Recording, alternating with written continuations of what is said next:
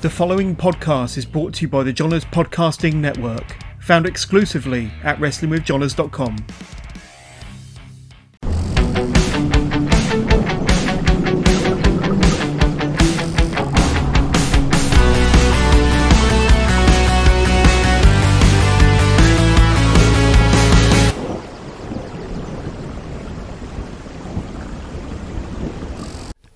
Johnny, tell me a little bit about Mark Rollerball Rocco, because he's another legend of that era, the 70s and the 80s, and uh, became famous all over the world, much like yourself. But I think he's kind of renowned for being one of the, the best British wrestlers to have ever come out of our country. And uh, you had some, some matches with Rollerball Rocco, and he was another larger than life character on the scene.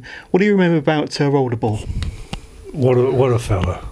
What I don't know. It's, uh, it was, uh, uh, it was, it was a bundle of energy. Hmm. A bundle of it had to be, you know, whatever. Them, get stuck in and, and, and wrestle and yeah, a, a nice, a nice fella, real, real gentleman when he wanted to be. But he, um, he made a, good- he, he knew, he, he realised because his dad was had been a, a professional wrestler, you Right. know. He realised that if you wanted to get anywhere in this business, you had to make uh, a mark on people. You had to, you had to come in the business like an explosion Yeah. you know, and you have to do things that people remember, and that's what Mark did. He came in the business and he kicked and he stomped and he st- leant over the top rope and he cursed and he. Well, this, this is it, and your I think your characters and your fighting styles probably complemented one another because he was a proper villain, wasn't he? Oh, and he would give it to the crowd. Yes. Um, and he, you know, he'd be, you know, quite full on in the ring. Yeah. Um, and uh, would you say that he was one of your your favourite opponents, or maybe one of your favourite people to be around in the business? Uh, well, he, he he was good for the business, definitely good for the business. Uh, and the one thing about Mark, when you when you came out of a match with Mark, you knew you'd been in a match. You know, because you, you'd have You felt it. yeah, yeah, you'd have, you'd have a cut somewhere, or you know, or yeah, definitely. But uh, yeah, he was good for the business. And I suppose, kind of the, the the one thing that a lot of people talk very fondly of about that that time span, that era, world of sport era, is a lot of the pr- pros like yourself took it very seriously. Oh, yes. And if you didn't make it look real, Yeah. um, the fans would recognise that a mile off. I think there was a, a legitimacy about what you guys did in the 70s and, and the 80s that you took a lot of pride from. Absolutely. You know, my uh, my golden rule was if ever I went on with anybody, is get what you can. Mm. And if you don't, when we link up, you've got two, three seconds to take something. If you don't take it, you've lost it. I've, I'm going to take something. Yeah, yeah. What are your memories about uh, Jimmy Breaks as well? Because um, I think Jim Breaks would probably go down as one of your fiercest rivals. I know that you had um, several matches over the World Lightweight Championship, um, and uh, I think he's another one like Mark Rollerball Rocco that wasn't popular with the crowds, wasn't popular with the fans, um, but uh, I think your comp- your styles complemented one another, and uh, I think it, it probably one of your um, most fiercest rivals, shall we say? He he knew what the business was about. He knew that you have got to you've got to make a, a, a crash. Hmm. You've got to wake them them people up. Yeah. He had it. He had it all up here.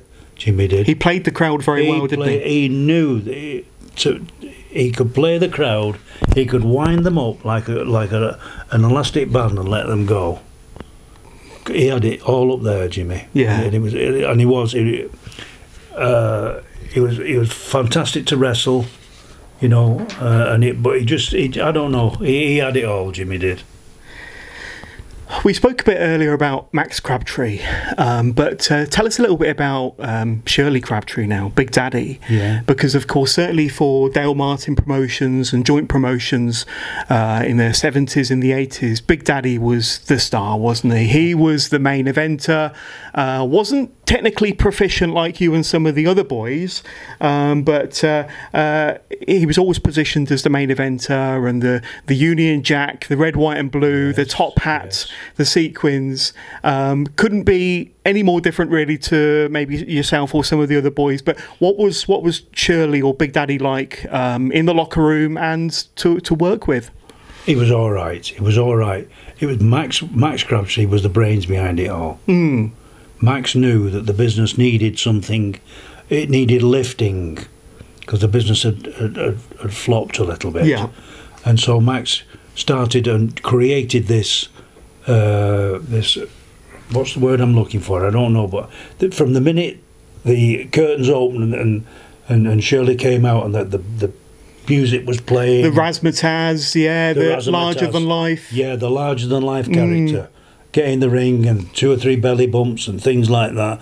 And it gave the crowd what they wanted because Mm. the crowd wanted to be, ooh, Yeah, yeah, and I suppose it added a bit of a bit of variety to the show as well, didn't it? Where you know you had had your guys, uh, yourself, and the Jim Breaks that would do the, the wrestling, Yes, and the Big yeah, Daddy would yes. come out at the end and do the entertaining. Did Did you ever work any matches with with Shirley? No, I don't think I ever did. Uh, no, uh, I don't think our our styles would uh, Compliment. compliment one another. you know, but uh, I really uh, understand uh, what Max did. What Max knew that the business needed to be lifted, Mm.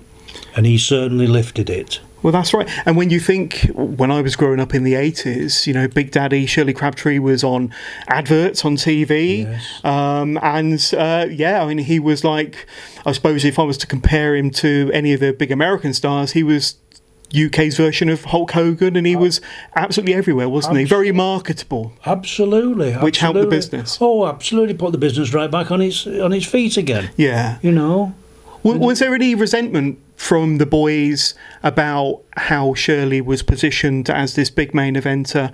Um, was there any kind of resentment in terms of why is he always getting the push? Why is he always getting the main event spot? well, if, if there was, I'm not I'm not aware of it. But the thing the thing is, from from my point of view, it was much better to go to a hall and wrestle in front of a crowd that was packed, Yeah.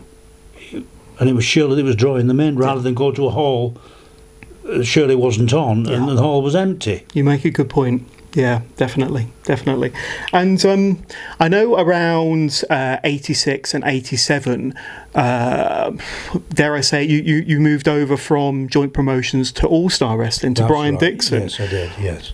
What were the circumstances around that? Do you remember kind of what the what the catalyst of that move was for yourself? Well, it was basically about money, really. Mm. You know, uh, you know, the cost of living was going up, and uh, you you try to get wages, extra wages for your matches, and but uh, obviously joint promotions were very restrictive, and so I moved over to uh, Brian Dixon Promotions, who offered me quite a considerable amount more money. Mm. Was it seen as a controversial move at the time? Because I know that you know if you were working for Max Crabtree and joint promotions or Dale Martin, for example, you, you couldn't work for the opposition.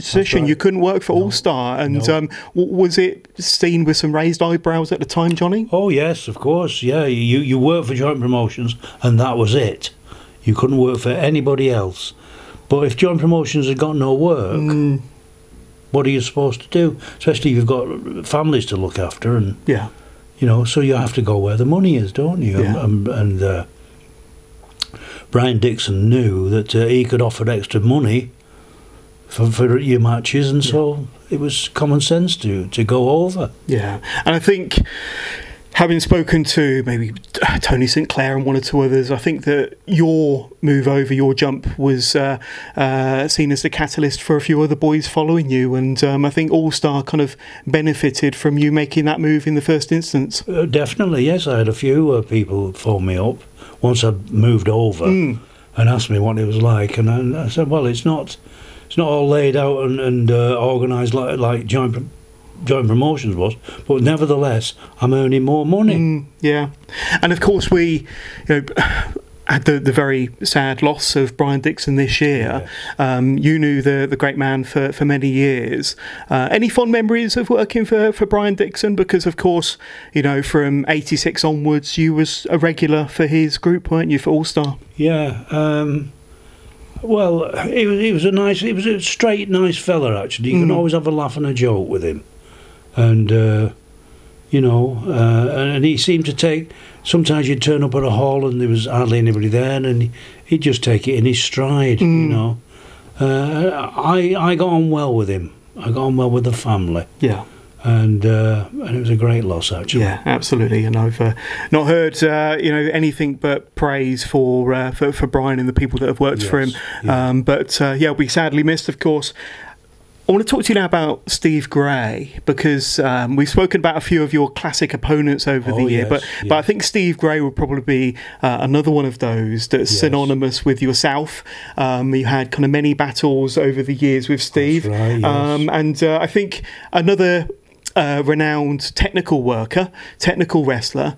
Um, but uh, what are your memories of, of working with, with Steve? I can only assume that your styles complemented one another and that you were great dance partners in the ring. the, the, our styles did complement one another very much, and uh, and, the, and the, the crowd really enjoyed the the uh, what's the word I'm looking for the you know the the, the uh, styles The competition between the comp- two of you. competition between Yeah. the two of us yes uh, and he was a great wrestler honestly he was and uh, and I en- enjoyed wrestling with him because he he kept he kept you on your on your toes up here Yeah. you know Yeah, and, and Yeah. and Steve's still keeping himself busy. He's doing seminars, and uh, uh, I know that when I interviewed Mal Sanders recently, Steve came up in the conversation uh, quite a few times. So uh, I'd love to get Steve on the show, but uh, that's uh, another interview for Yeah. another day. But uh, Steve, another kind of legend of that of that era. Um, Let's talk about the, the World Lightweight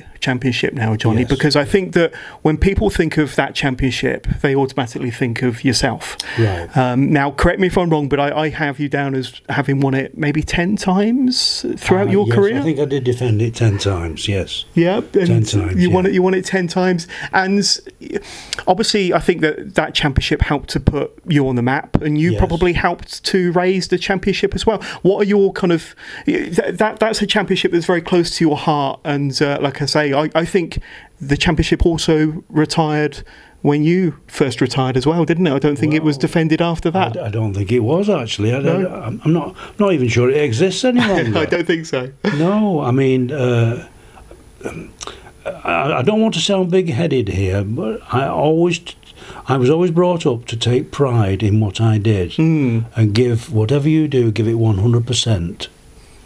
And I always gave the wrestling one hundred percent Yes.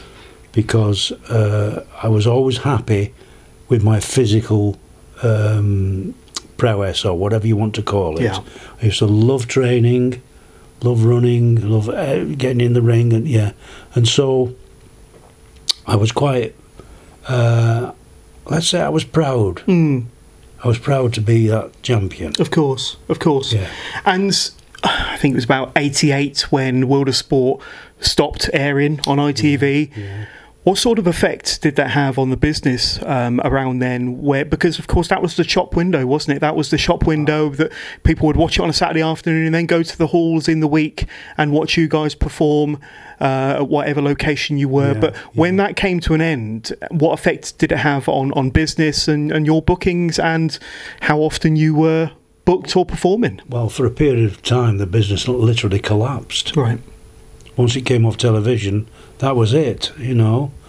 Uh, and it it took a while for other promoters to uh, to pick up uh, the halls that uh, Yeah. joint promotions had, had, had stopped using, and it was, a, it was a real difficult period actually, Mm. a real difficult period.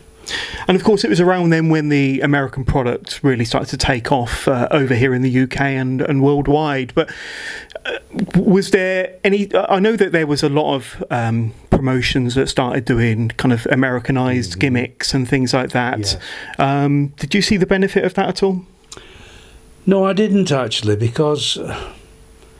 Um, how can I put this? I, I was always. Well, I, I came up under Billy Robinson, Yeah. and Billy was a straight wrestler, and uh, and I always looked at the business and tried to keep it straight, you know. But I realised that people wanted more than just straight wrestling. and They wanted more than I could give them.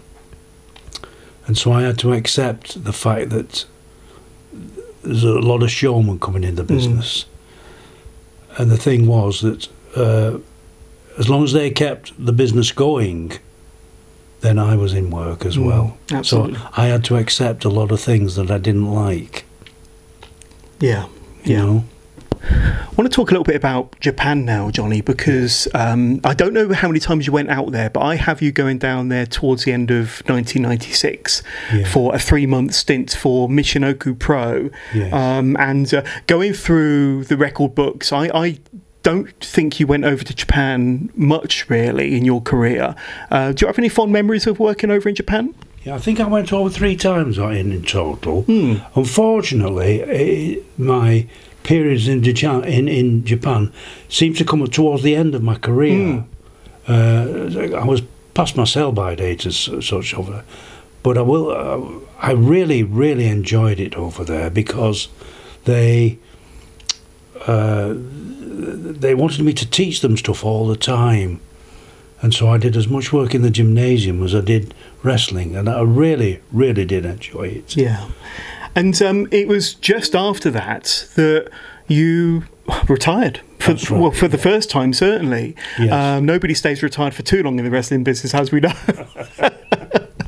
but you retired um, uh, uh, late 96, early 97, and you Yeah. was uh, gone for, for 10 years. And Yeah, um, yeah. wa- was that because you felt, as you just said, you were, you know, maybe at the twilight of your career and that you couldn't offer what you could offer before? Were, were there other factors? Uh, yeah, there was. I mean, you, you, can't spend uh, your life in a business like that without it doesn't take its toll on your body. Hmm. And so, like I say, I've got a false knee, and, uh, one or two, you know, my hands are all Mm. disfigured, and and so it, it does catch up with you, you know. So you need to give your body a, a rest. Mm. Uh, but then having rested my body, like now, I've rested my body, and, and I feel woof. I could like I'd like to get in that ring now and I have bet. a go, Yeah. you know. But uh, you, you've got to realise, as hang on a minute, you're getting older. It doesn't matter what you think up here; it's what Yeah. Is what this this counts for. you Gotcha, know, gotcha. The body. But you did come back, didn't you, after about 10 years absence? Yes. Um, uh, certainly in the 2000s, there, there appeared to be this big resurgence or nostalgia Yes. for the golden era again. golden era, and yes. people that were popular in the 70s and the 80s um, were now popular again in the early to mid 2000s. So you're Yes. talking 20 years down the line, there was this Yeah. resurgence. Uh, people like uh, Mal Sanders and yourself and Steve Gray Yes. uh, were making this comeback, and it was popularized again, and certainly not just in the UK, but in Germany and the US, and uh, you came out of retirement. so, did. what what was the what was the inspiration or the catalyst behind you coming back? Who convinced you? I don't know who it was that convinced me, but I mean, uh, I don't know. Could it have been my ego? You know, uh, um, you were a world champion. Uh, you're you're in a business all your life. You love the business. You, that's how you earned your living. Uh, could I now come back and be the same again? Could I? You know, so I think that was the thinking behind it. But um, time marches on, doesn't it? Well, well, it does, it does. But um, it was around that time um, when a certain Mike Quackenbush came into your life, right. and I think it was probably um, during a, a tour of Germany when you first met Mike. Yes. Um, I had Mike on my show a little while ago, and we, we spoke about this when he kind of first bumped into you because he's always had this fascination with the British style and with Yes. world of sport. Yes. And then, of course, he uh, got introduced to yourself, Johnny.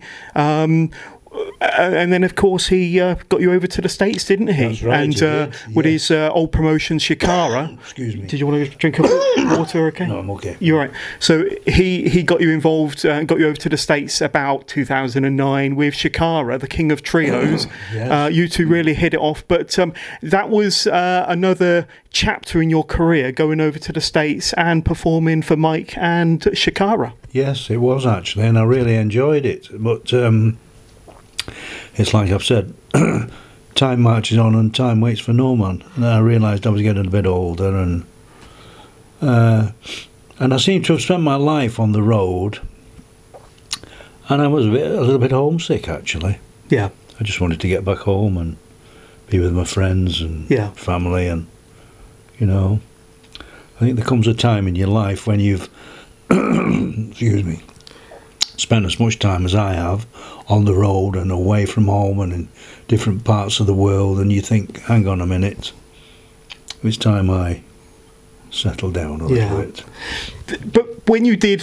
kind of wrestle uh, through the late 2000s, um, and you, you, had several matches with Mr. Smooth, didn't you, Johnny Kidd? Yes. Now, I know that Johnny's uh, come up once or twice already in this, this conversation, but uh, once again, another. I think he was uh, probably quite young when he made his debut, uh, and the world of sport was probably just coming to an end. Yeah. Um, so he probably had a few years on him, but uh, another very smooth, technically proficient wrestler. yes. Oh, yes. um, and uh, the two of you had some pretty good battles Yes. um, during your second stint. Yes, we did. And like I say, it was uh, sometimes it's like wrestling myself.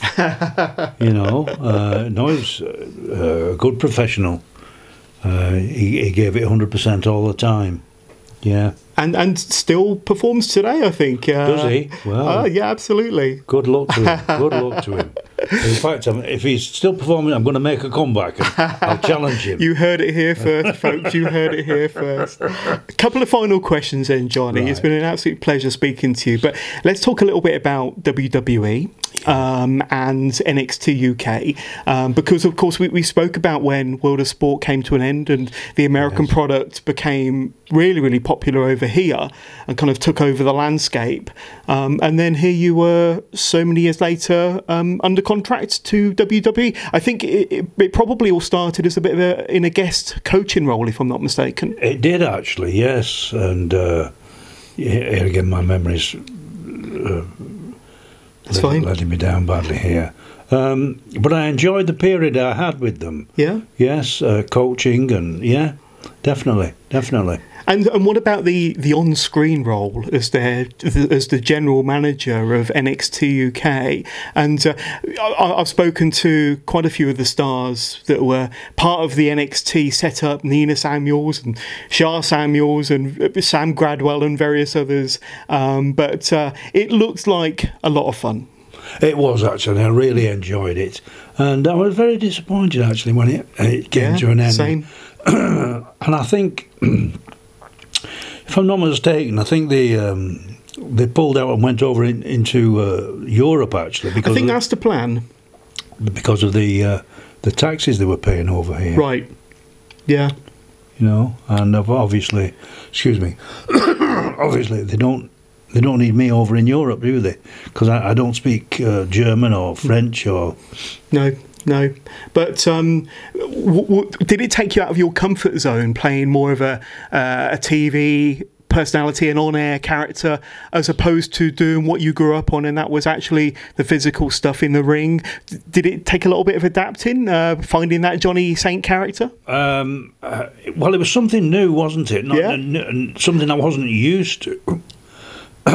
but at the same time, I realised that I had to put as much effort into yeah being this new character as I was when I was wrestling. yeah So Yeah. I, I did try. and it definitely worked I did try, and in, in actual fact, I was getting to the stage where um, I was enjoying it. Yeah, yeah, absolutely. And and final question then, Johnny. Um, what do you think your your legacy on the British wrestling scene, or maybe wrestling in general, will be? Um, like I say, man of a thousand holds, uh, entertained millions every single week, and uh, uh, had a style that many people kind of um, emulated and copied over the years and still do today. But what do you think your legacy will be? What would you like it to be? Oh, what would I like it to be We're be? getting quite deep here, Johnny. Right, yes, we are actually. Um, I'd like it. I'd like people to, if they're talking about wrestling, Mm, to say, "Oh, do you remember Johnny Saint? yeah. He was an escapist artist, uh, always fit, Yeah. always presented himself 100%, uh, and a good wrestler." And if you don't mind me saying, one of the very best to do it. Well, thank you, thank you very much indeed. Thank you. But uh, Johnny Saint, it's been an honour and a privilege speaking to you on episode seven of the Legends Masterclass. Um, I just want to shake your hand and thank you very much. You're welcome. Anytime. Anytime.